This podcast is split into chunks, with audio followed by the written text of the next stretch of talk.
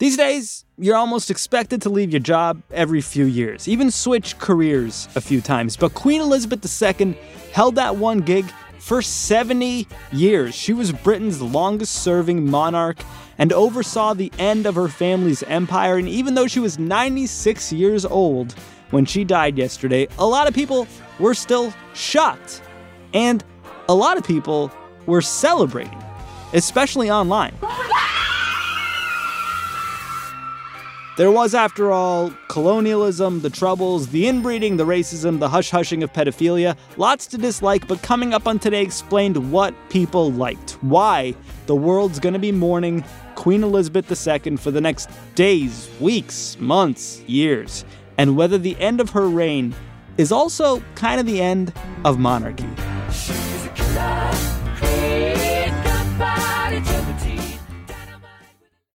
You know how to book flights and hotels. All you're missing is a tool to help you plan that unbelievable travel experience. That's why you need Viator. Book guided tours, excursions, and more in one place. There are over 300,000 travel experiences to choose from, so you can find something for everyone. And Viator offers free cancellation and 24 7 customer support for worry free travel. Download the Viator app now and use code Viator10 for 10% off your first booking in the app. Find travel experiences for you. Do more with Viator. Support for this show comes from Slack. You're a growing business and you can't afford to slow down. If anything, you could probably use a few more hours in the day. That's why the most successful growing businesses are working together in Slack. Slack is where work happens with all your people, data, and information in one AI powered place.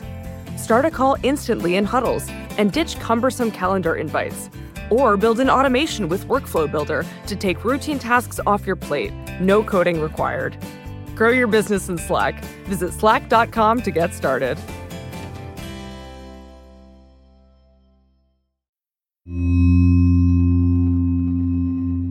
Today explained, Sean Rameswaram joined by Helen Lewis from The Atlantic, who wrote eloquently about the Queen upon her death, much more eloquently than, say, R.I.P. Bozo, which was trending on Twitter in the United States at least for some time on Thursday. I asked Helen if that surprised her. Well, it's not necessarily that surprising that Americans should feel some anti monarchist sentiment. You know, you did have a war to get rid of them. Um, so I can understand that for some people in America, they might be particularly thinking, well, God, why is everyone talking about this? This is a, an inherited wealth and privilege that we tried to get away from. But I think that underestimates the level of interest that there is in the Queen. And, and some people, therefore, kind of performatively saying that they're not interested in the royal family is kind of part of that you know, whenever I write a story that touches on Prince Harry, Meghan Markle, uh, the Queen, it always does enormous traffic in America. There is a huge level of, of interest in in the Queen. She's maybe the most famous person in the world. Um, there was an amazing stat on Twitter, which I hadn't quite thought about in this way. She's been on the throne for 70 years, which is essentially a third of the time that the modern American state has existed. You know, it speaks to the fact that why this is such a big moment is that for most people in Britain's lives, whole lives, she has been there and on the throne. I guess one slight pushback on on that argument is that you know, for a lot of people, may seem like she just kind of sat there for 70 years and, you know, waved her hand and did some ceremony, did the pomp and circumstance. Do you think people are missing something? I don't think that's pushback because I think to some extent she used to say, you know, um, I have to be seen to be believed. So there is a huge role for monarchy that is literally about symbolism. It is about being a kind of symbol of continuity and stability in the country without then necessarily doing anything. And one of the reasons for her enduring popularity was because she didn't get involved in political fights. She exemplified Britishness in a way that was not left wing or right wing, not conservative or liberal. So she was a kind of above the fray in, in that sense. You know, she didn't talk about her political opinions. She was just somebody who was there to go and open new museums and railway lines and do walkabouts. That was specifically to her the point of being a constitutional monarch. Remind us when she ascended to the throne. She ascended to the throne in 1952. Her father was the second son of the previous king, so hadn't been expected to take the throne. But his elder brother, um, Edward VIII, uh, abdicated the throne for an American divorcee in 1936. Uh, so that then leapfrogged her to being the, the heir to the throne. And the throne passes to King Edward VIII's younger brother and his wife, whom we have known and loved for so long as their Royal Highnesses the Duke and Duchess of York, to the new sovereign, King Albert I, and Queen Elizabeth, and to the little lady who is now heir to the throne, long life and all happiness. She was then brought up with the expectation, you know, if a brother had come along, she would have been kicked out of the succession, but she only had a younger sister. Um, and so she lived through the war as a very visible symbol. And we are trying too to bear our own share of the danger and sadness of war. We know, every one of us, that in the end all will be well, for God will care for us and give us victory and peace. She was essentially a Girl Scout. She trained to be an army mechanic. And then she started to deputise for her father, King George VI, because he um, he was always in quite bad health by that point. And she was on a royal tour to Kenya when the news came through that he had in fact died. You know, she was a young queen.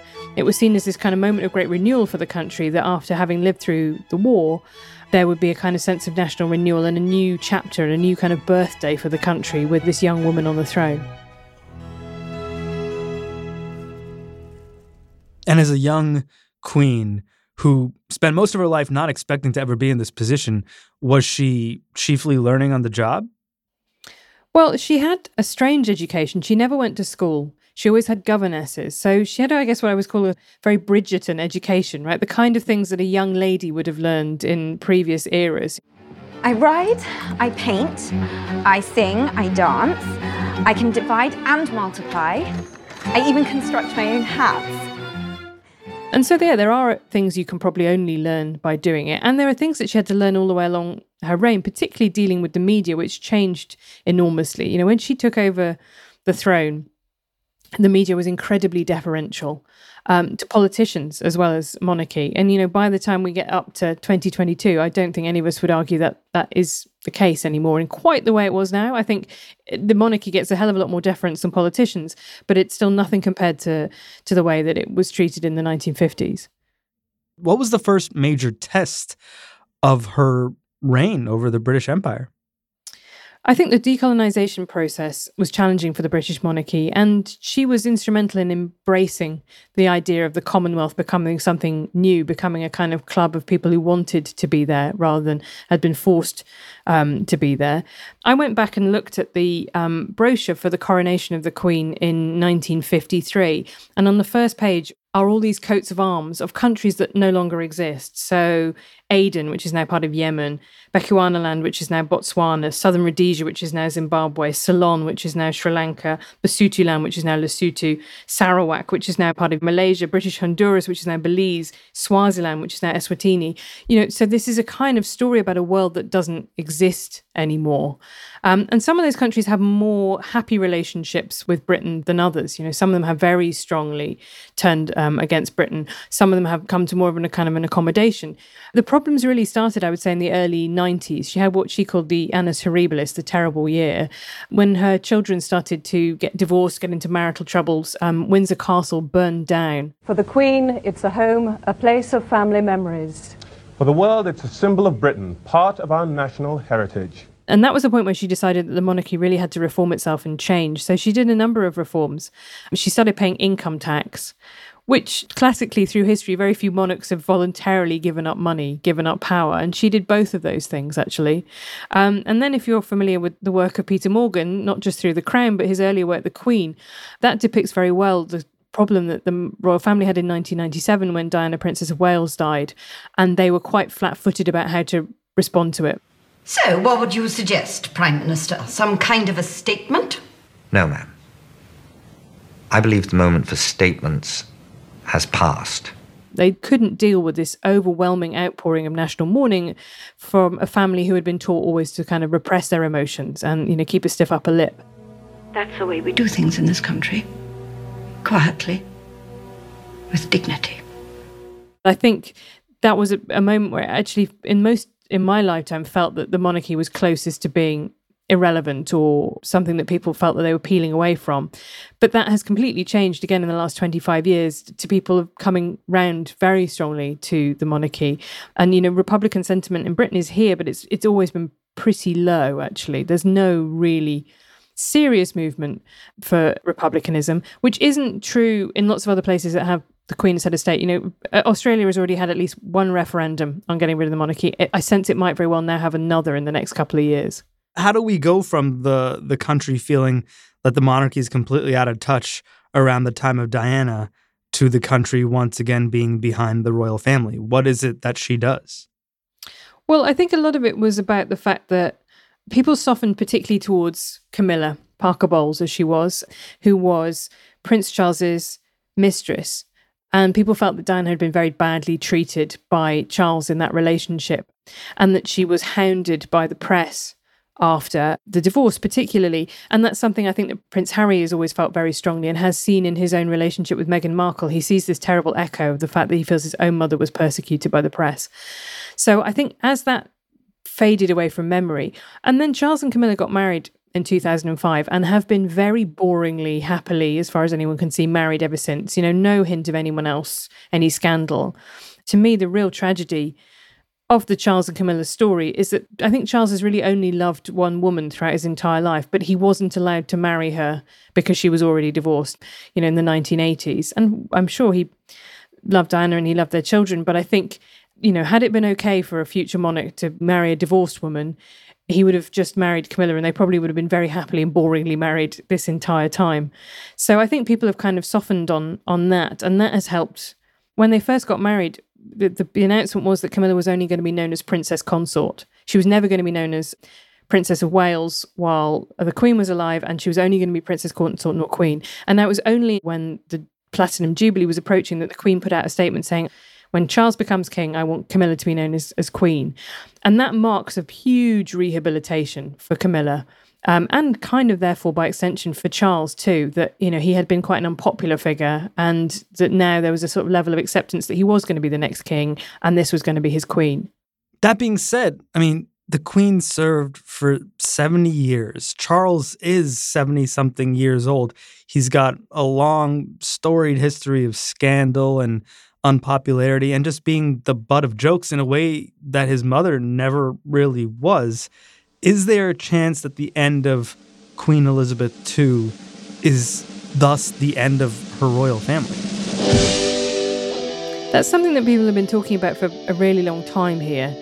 I'm hesitant on the basis that if you look around Europe, there are quite a few extant royal families, and a lot of them have had their own share of scandals. Um, you know, for example, the king, as he's called, the King Emeritus of Spain, is now actually living outside of the country because of charges related to embezzlement. There are some much more scandal plagued royal families than the British royal family, um, who are nonetheless kind of staggering on. It would be quite a big thing for us to have a referendum and for the Republican side to win. I would be surprised if that happens imminently, looking at public opinion now. But I think you're totally right to say the media's treatment of Charles is very different to that of his mother, and the affection people feel is very different to the affection they felt for his mother. So something definitely has changed overnight with the Queen's death.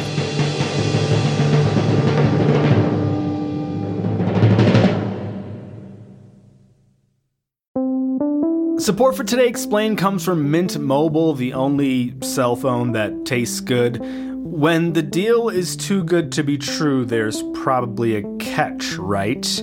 that incredibly cheap flight to Europe, you probably can't bring a bag or pick your seat or use the restroom. So, when I tell you that Mint Mobile offers wireless plans for just 15 bucks a month when you purchase a 3-month plan, you're probably wondering what's the catch? Well, according to Mint Mobile, there is no catch. According to Mint Mobile, it's only 15 bucks a month and their plans come with high-speed data and unlimited talk and text delivered on the nation's largest 5G network. To get this new customer offer and your new 3-month unlimited wireless plan for just 15 bucks a month, you can go to mintmobile.com/explain. That is mintmobile.com/explain.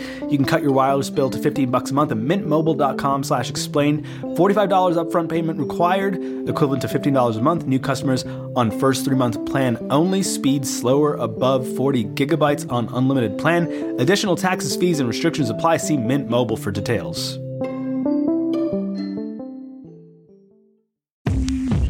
Support for the show comes from Shopify today. Shopify is, of course, the global commerce platform flexible enough to help your business sell at every stage of growth. You know that friend of yours who's like on that next level yoga, who's like doing backflips? That's like Shopify when it comes to helping your business sell at every stage of growth. No matter what you're making, Shopify can help you turn browsers into buyers and sell your products everywhere from their all in one e commerce platform to their in person point of sale system. Shopify offers the flexibility to support your operation. And right now, they're offering Shopify Magic, an AI powered helper created to give you a little boost and help you stress less and sell more. Sign up for a $1 per month trial period at shopify.com slash explained. Go to shopify.com slash explained now to grow your business no matter what stage you're in. Shopify.com slash explained.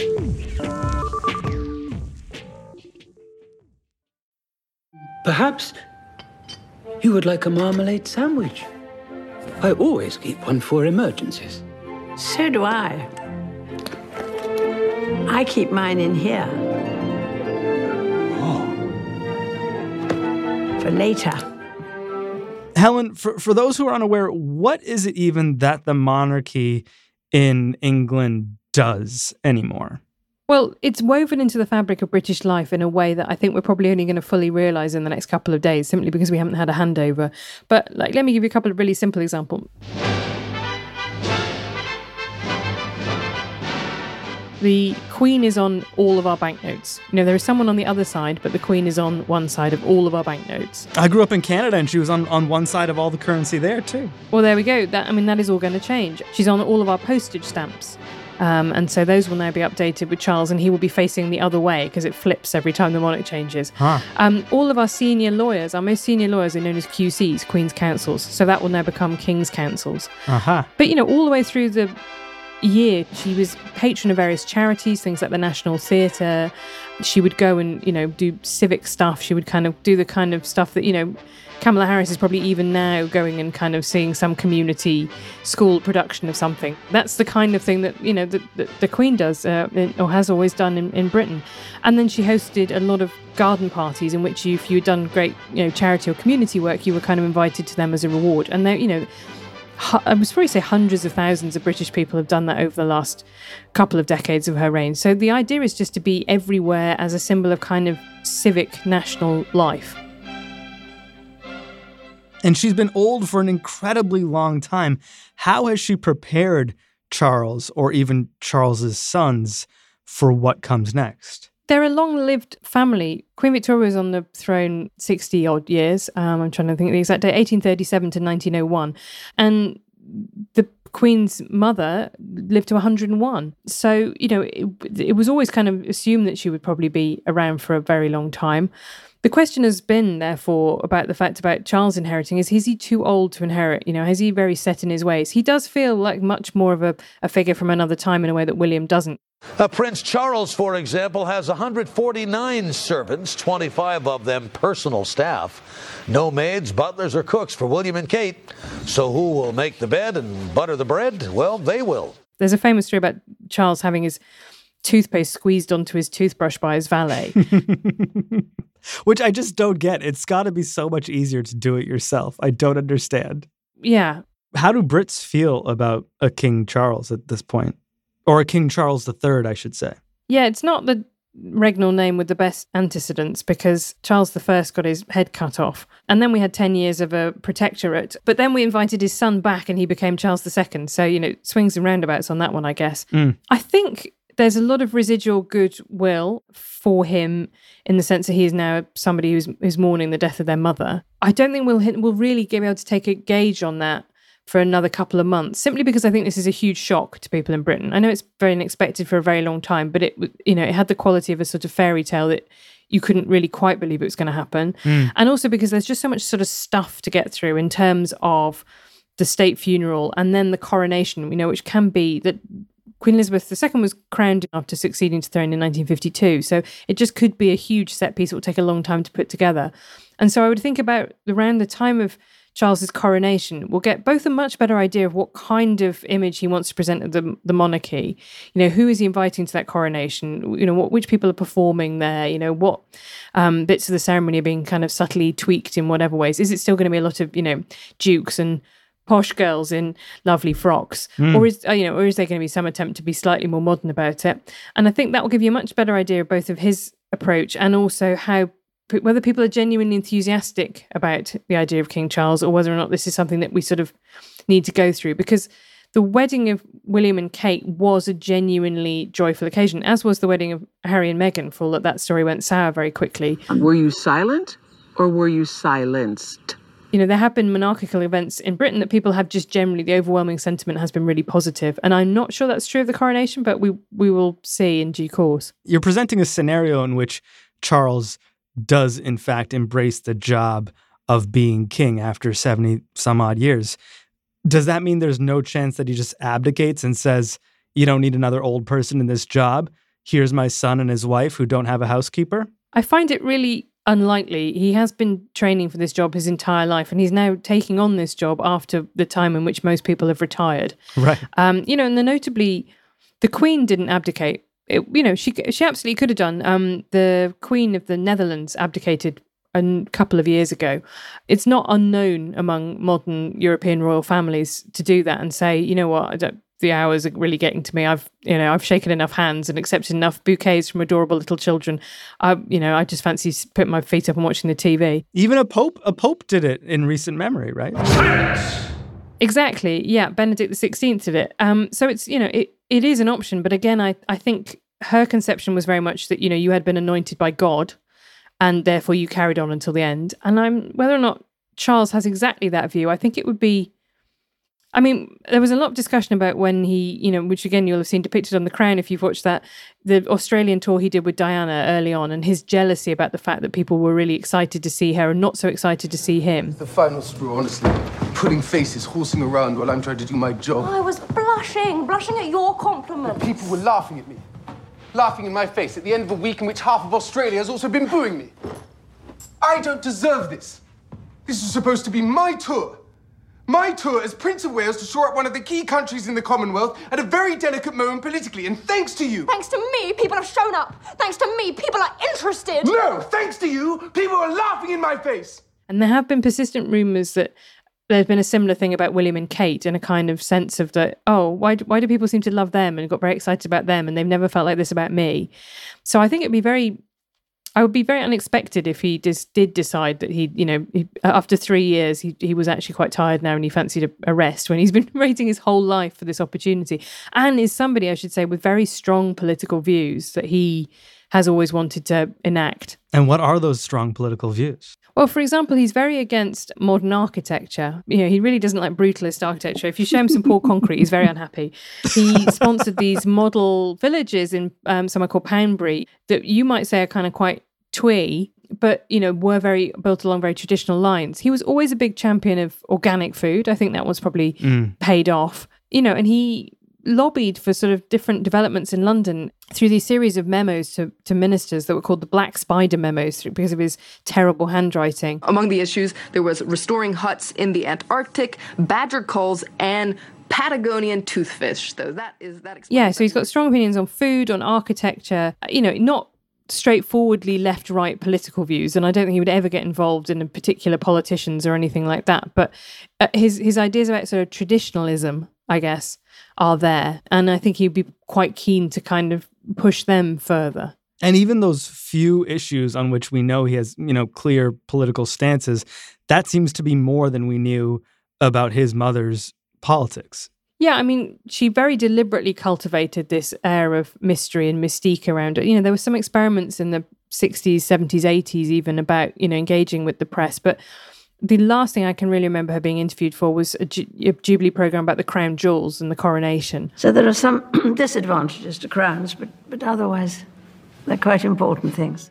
So, you know, s- staying way away from anything that was, you know, in any way controversial. David Cameron, the former prime minister, suggested that she was very, very happy that Scotland didn't go independent. And then another minister suggested that she would have backed Brexit. Which I remember my colleague at the time saying, well, look, this is, you know, a woman aged over 65 with no degree. Like, that is the demographic of a Brexit voter. So we shouldn't be surprised. All she said in the run up to the Scottish independence referendum is she made some comment to somebody else who was waiting for outside church. Queen Elizabeth II also broke her silence on Sunday and urged Scots to think very carefully about the future. Hmm. And this was interpreted as her saying, "Don't do it, don't don't go independent." But that was as far as she would ever gone in public to back a particular political cause. And this is something that made her beloved. I think it did. I think it's key to the appeal is the turning yourself into a kind of quasi-religious symbol of the nation, something that is above politics.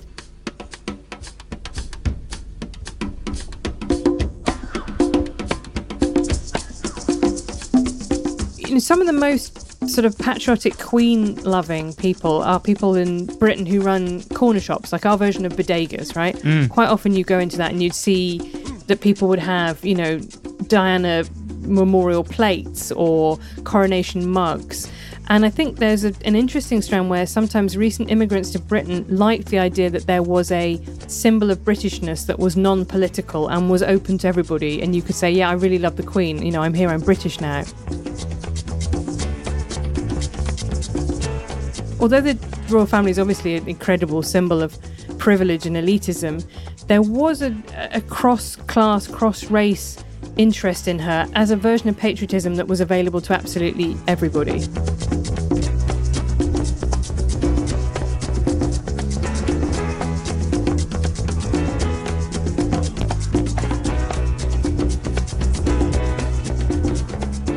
Helen Lewis, she's a staff writer at The Atlantic. Our show today was brought to you by Avishay Artsy and Hady Mawajdeh, with help from Amanda Lewellyn and Amina Al Sadi. Paul Robert Mounsey mixed and mastered. Matthew Collette and Serena Solin fact checked. It's Today Explained.